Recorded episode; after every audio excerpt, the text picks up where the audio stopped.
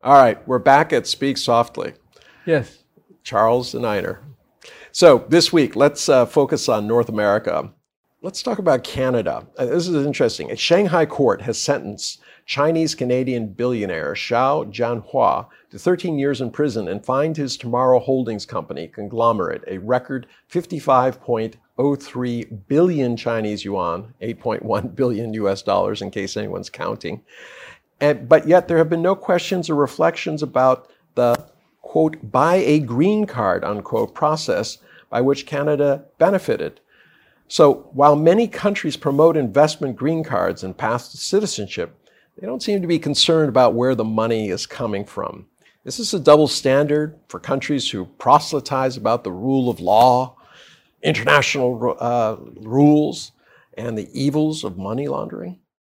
Unfortunately, uh, if they can get money from anywhere, they take it. And we've seen this not only Canada, but Australia, also a number of EU countries. US?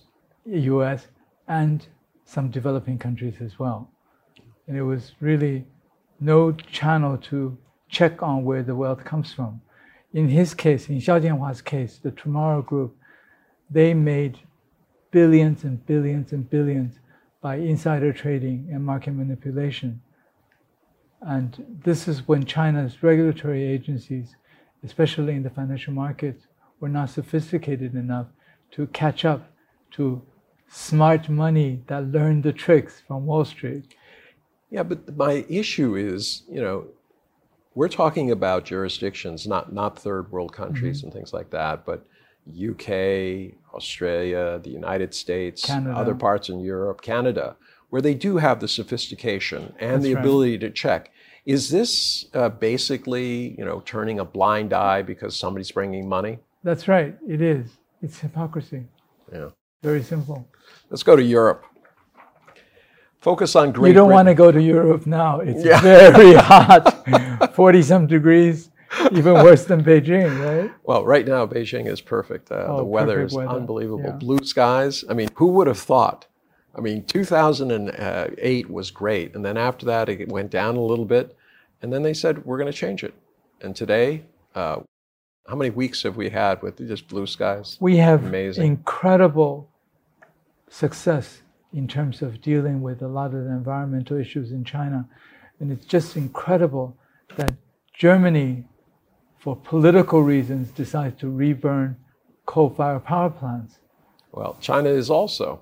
Uh, yeah. There was an article today where she was talking about the mm-hmm. fact that China is leaning more heavily uh, to make sure. I mean, they've had brownouts and blackouts That's right. That's right. uh, down south, and they're going to have to lean on that.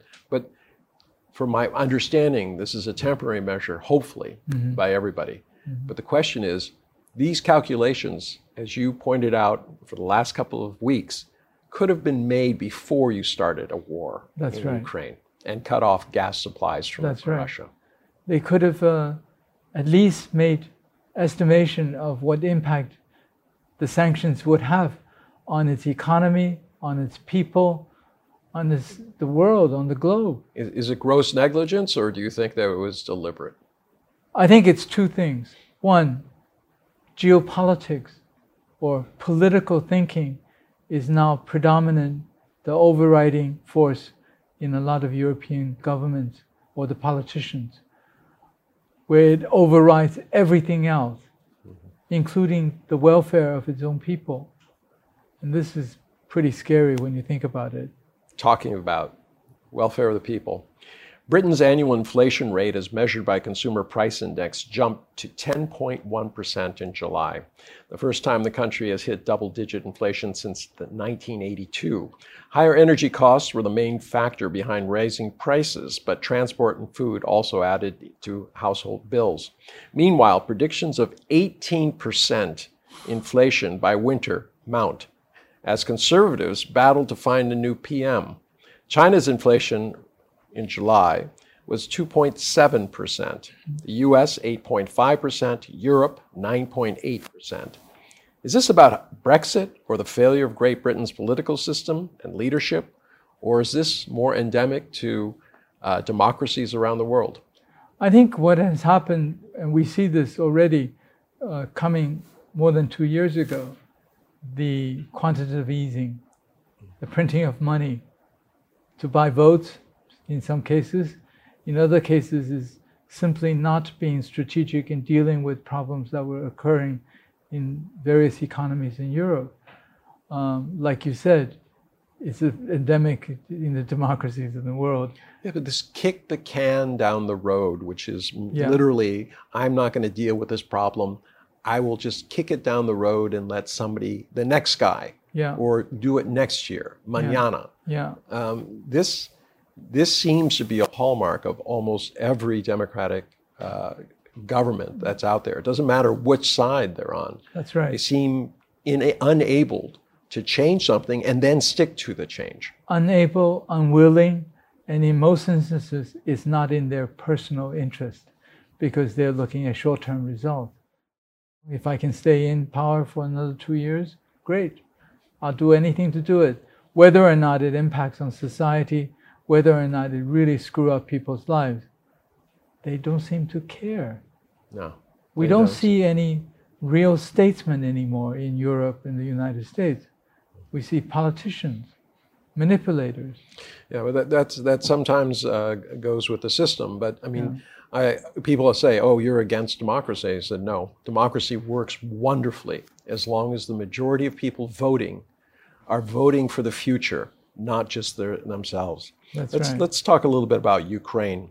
As the Ukraine conflict continues with no end in sight for human and economic tragedies, the U.S., which loudly predicted the war but provided little in terms of support before it started, has now poured 45.5 billion in aid, with more coming as another 750 million has been promised. Additionally, reports are coming in saying even more military aid than disclosed has been sent. The majority of funds have been for weapons, with 9 billion for humanitarian and 10 billion for financial aid. Today, peace is described as impossible, as Russia won't give up what it has, and no Ukrainian politician can afford to give up what has been taken. The real issue, though, is not less about territory than security. To this end, this conflict, now or after countless more human and economic tragedies, Russia's security concerns will have to be addressed. As we approach the winter uh, with inflation driven by shortages of food and energy, EU voters may look for more pragmatic leaders, dividing Brussels from a Washington administration which continues to favor weakening Russia no matter, no matter how many Ukrainians die or Europeans suffer. What's your take on the situation?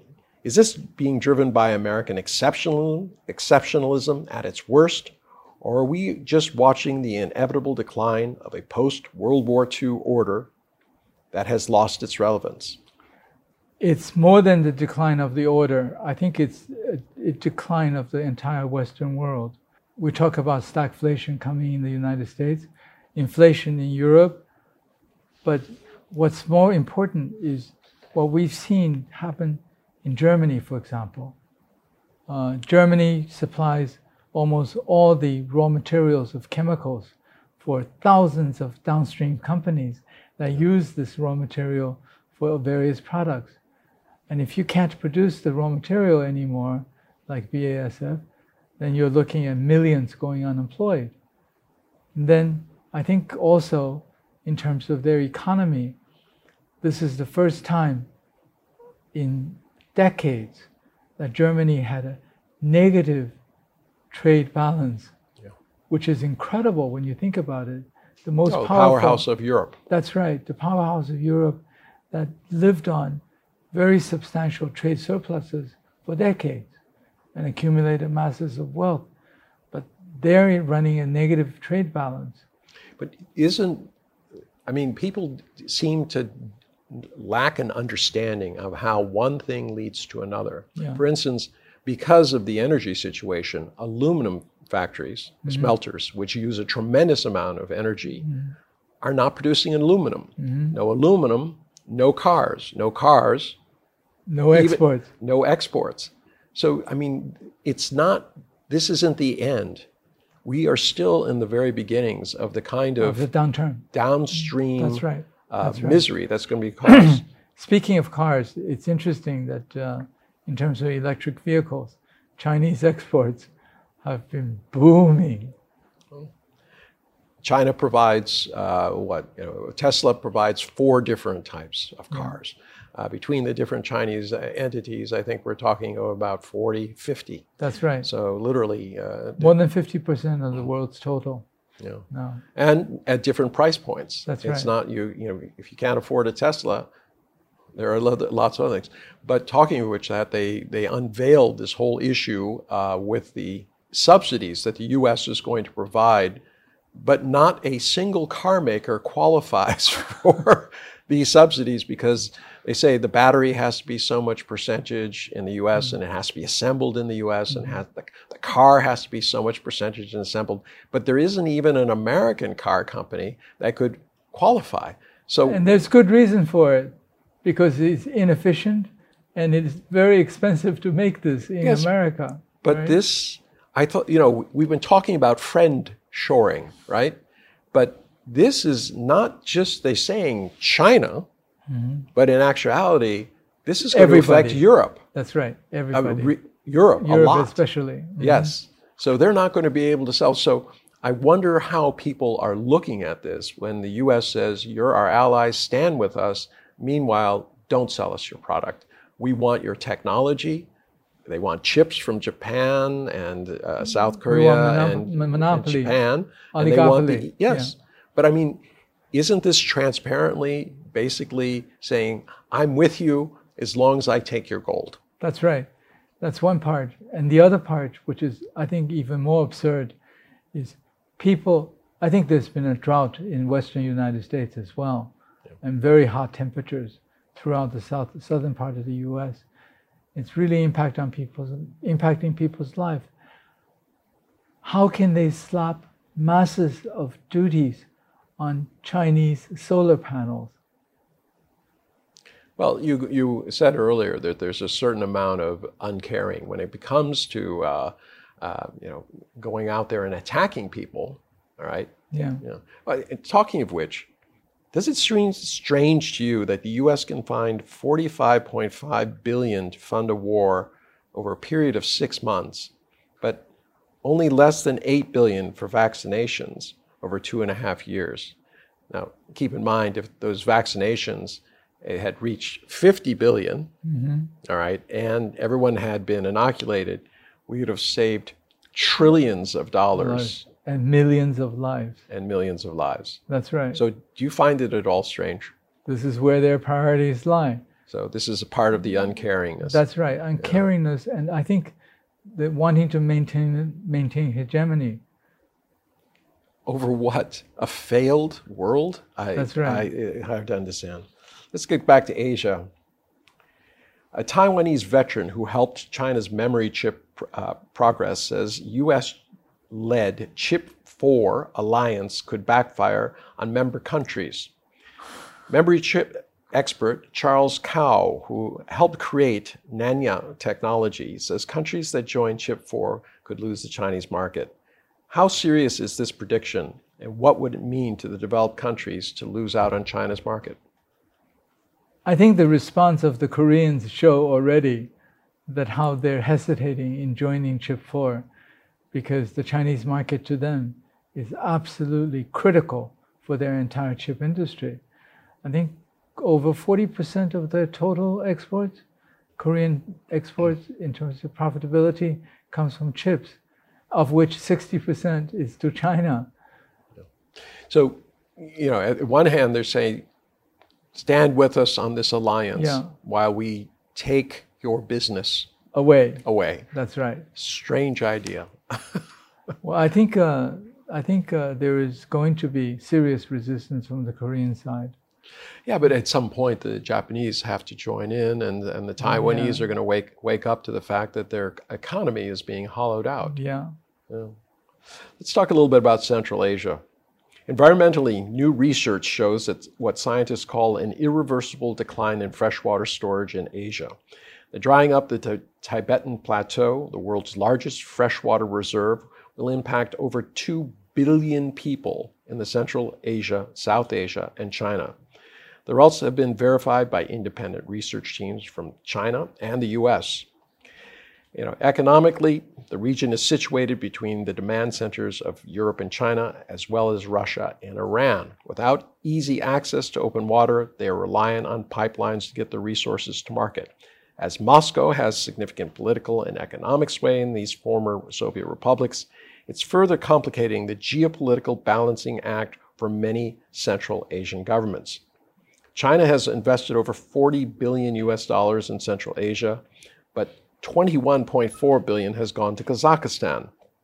In the past, investments were made on a government to government basis for infrastructure, but the toxic mixture of changing governments, each blaming the other for loans taken, has resulted in a more focused project by project approach involving uh, on behalf of China.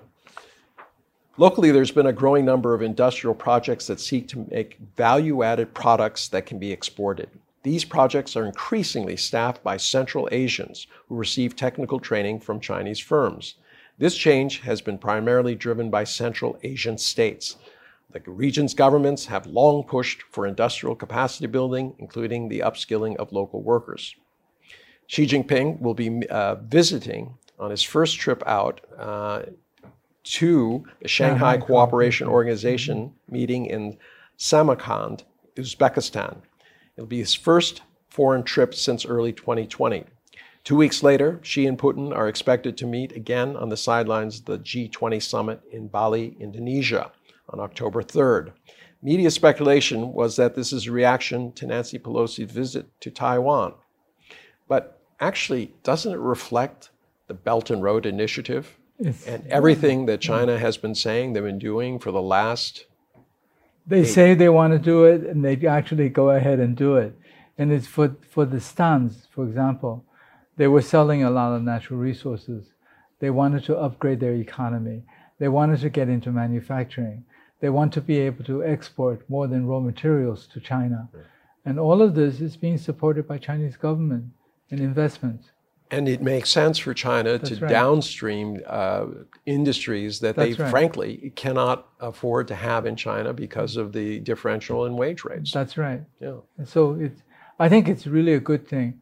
And the simple fact that many countries are now negotiating to join the Shanghai Cooperation Organization is an indication of this because SCO has gone beyond an organization that addresses terrorism no, it's much more economic and political. You have SCO, you have R, R, RCEP, RCEP yes. you have the Belt to Road Initiative, yes. you have various South-South programs, you have the um, the BRICS, which is also expanding. Expanding. Right. Does this signal a, a, a, new era where an, an, area like the Central Asia mm-hmm. is going to start playing a much more important role instead of being ignored? That's right. To be uh, or used as a political chess piece against somebody. Mm. Uh, does it stand to reason, despite you know the issues of drought, that they will somehow find a way to? I think they will heard? because if you one is to be heard, the other is to collaborate and and how to address the issue.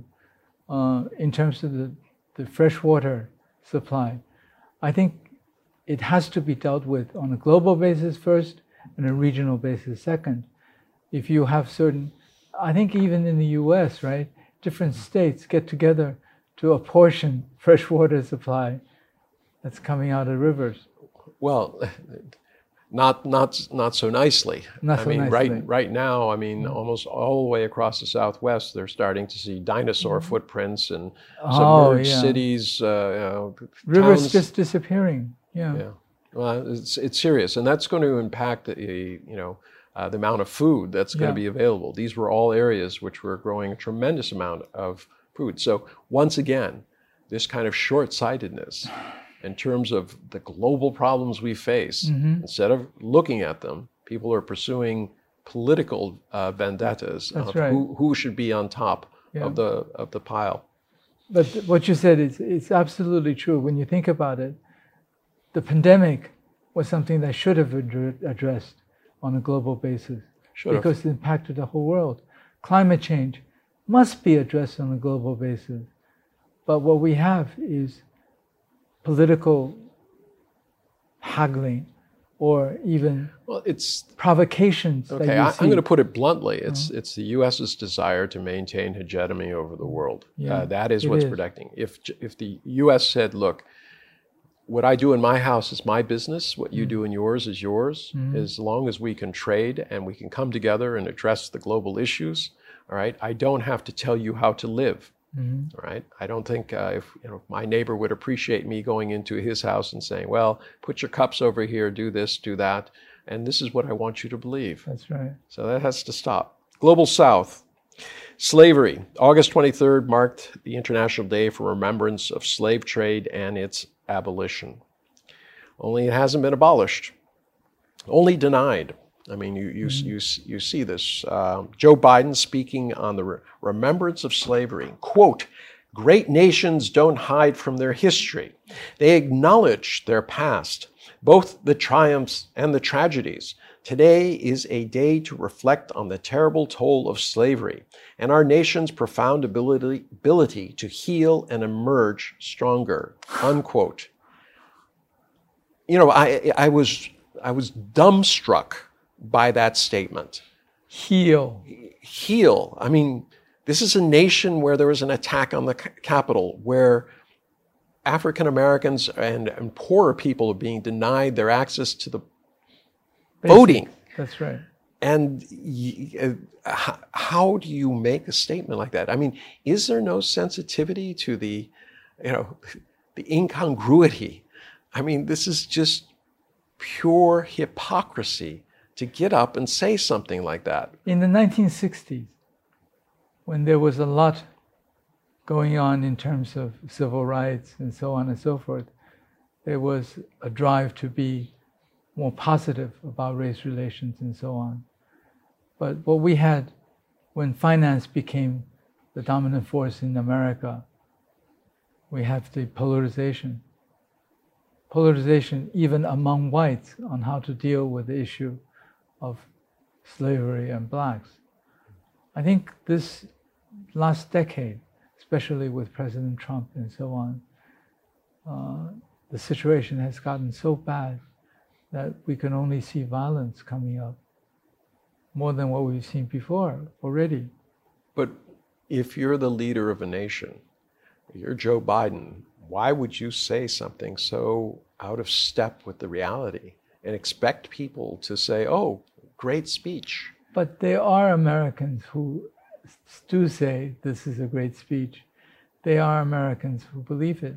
Our nation's profound ability to heal and emerge stronger while bla- black men are being killed on the street and we right. have vic- uh, video of it. Now, the fact is, they didn't start, they weren't, you know, the police weren't just starting to beat them up and kill them when videos were being That's taken. right. That's right. I mean, we have to assume that this has been going on for a long, All long over the period place. of time. Yeah. And there have been lawsuits, all these been, been denied. The thin blue wall of, you know, stand by your fellow policeman, don't rat him out, no matter what they did. Thanks. In America, 10.5% of the population lives in poverty, poverty which is disproportionately linked to race. Today, the U.S. is even more economically divided as racial politics rears its ugly head. Slavery is not just about human, treating human beings as chattel. It is about the subjugation of human beings by individuals or groups for their economic benefit. A recent study estimated there are 40 million people enslaved around the world. They cited child soldiers, those trafficked for sex, forced labor.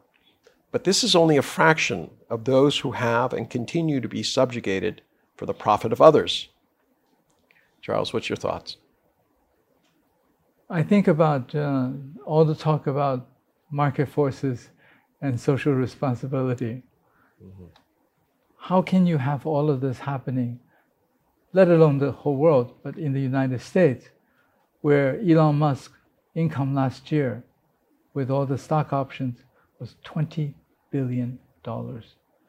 And you have dozens of companies that's making tens of billions of dollars a year. And then you have extreme poverty, people living hand to mouth, and you were describing to me once about this paycheck 63% of Americans are living paycheck to, to paycheck. paycheck, barely surviving, and then more than half a million homeless living on the streets. What a country when you have such a disparity in terms of wealth and poverty. Yeah, China's vil- uh, vilified for uh, ending extreme poverty. What's that about? Are, are people just being hoodwinked? I think people are being hoodwinked. I think the Western mainstream media picks picks this up as another means of attacking China. And that's where we always seem to end attacks Yes, on. China. Yeah. All right. Thank you, Okay, Charles. Thank you.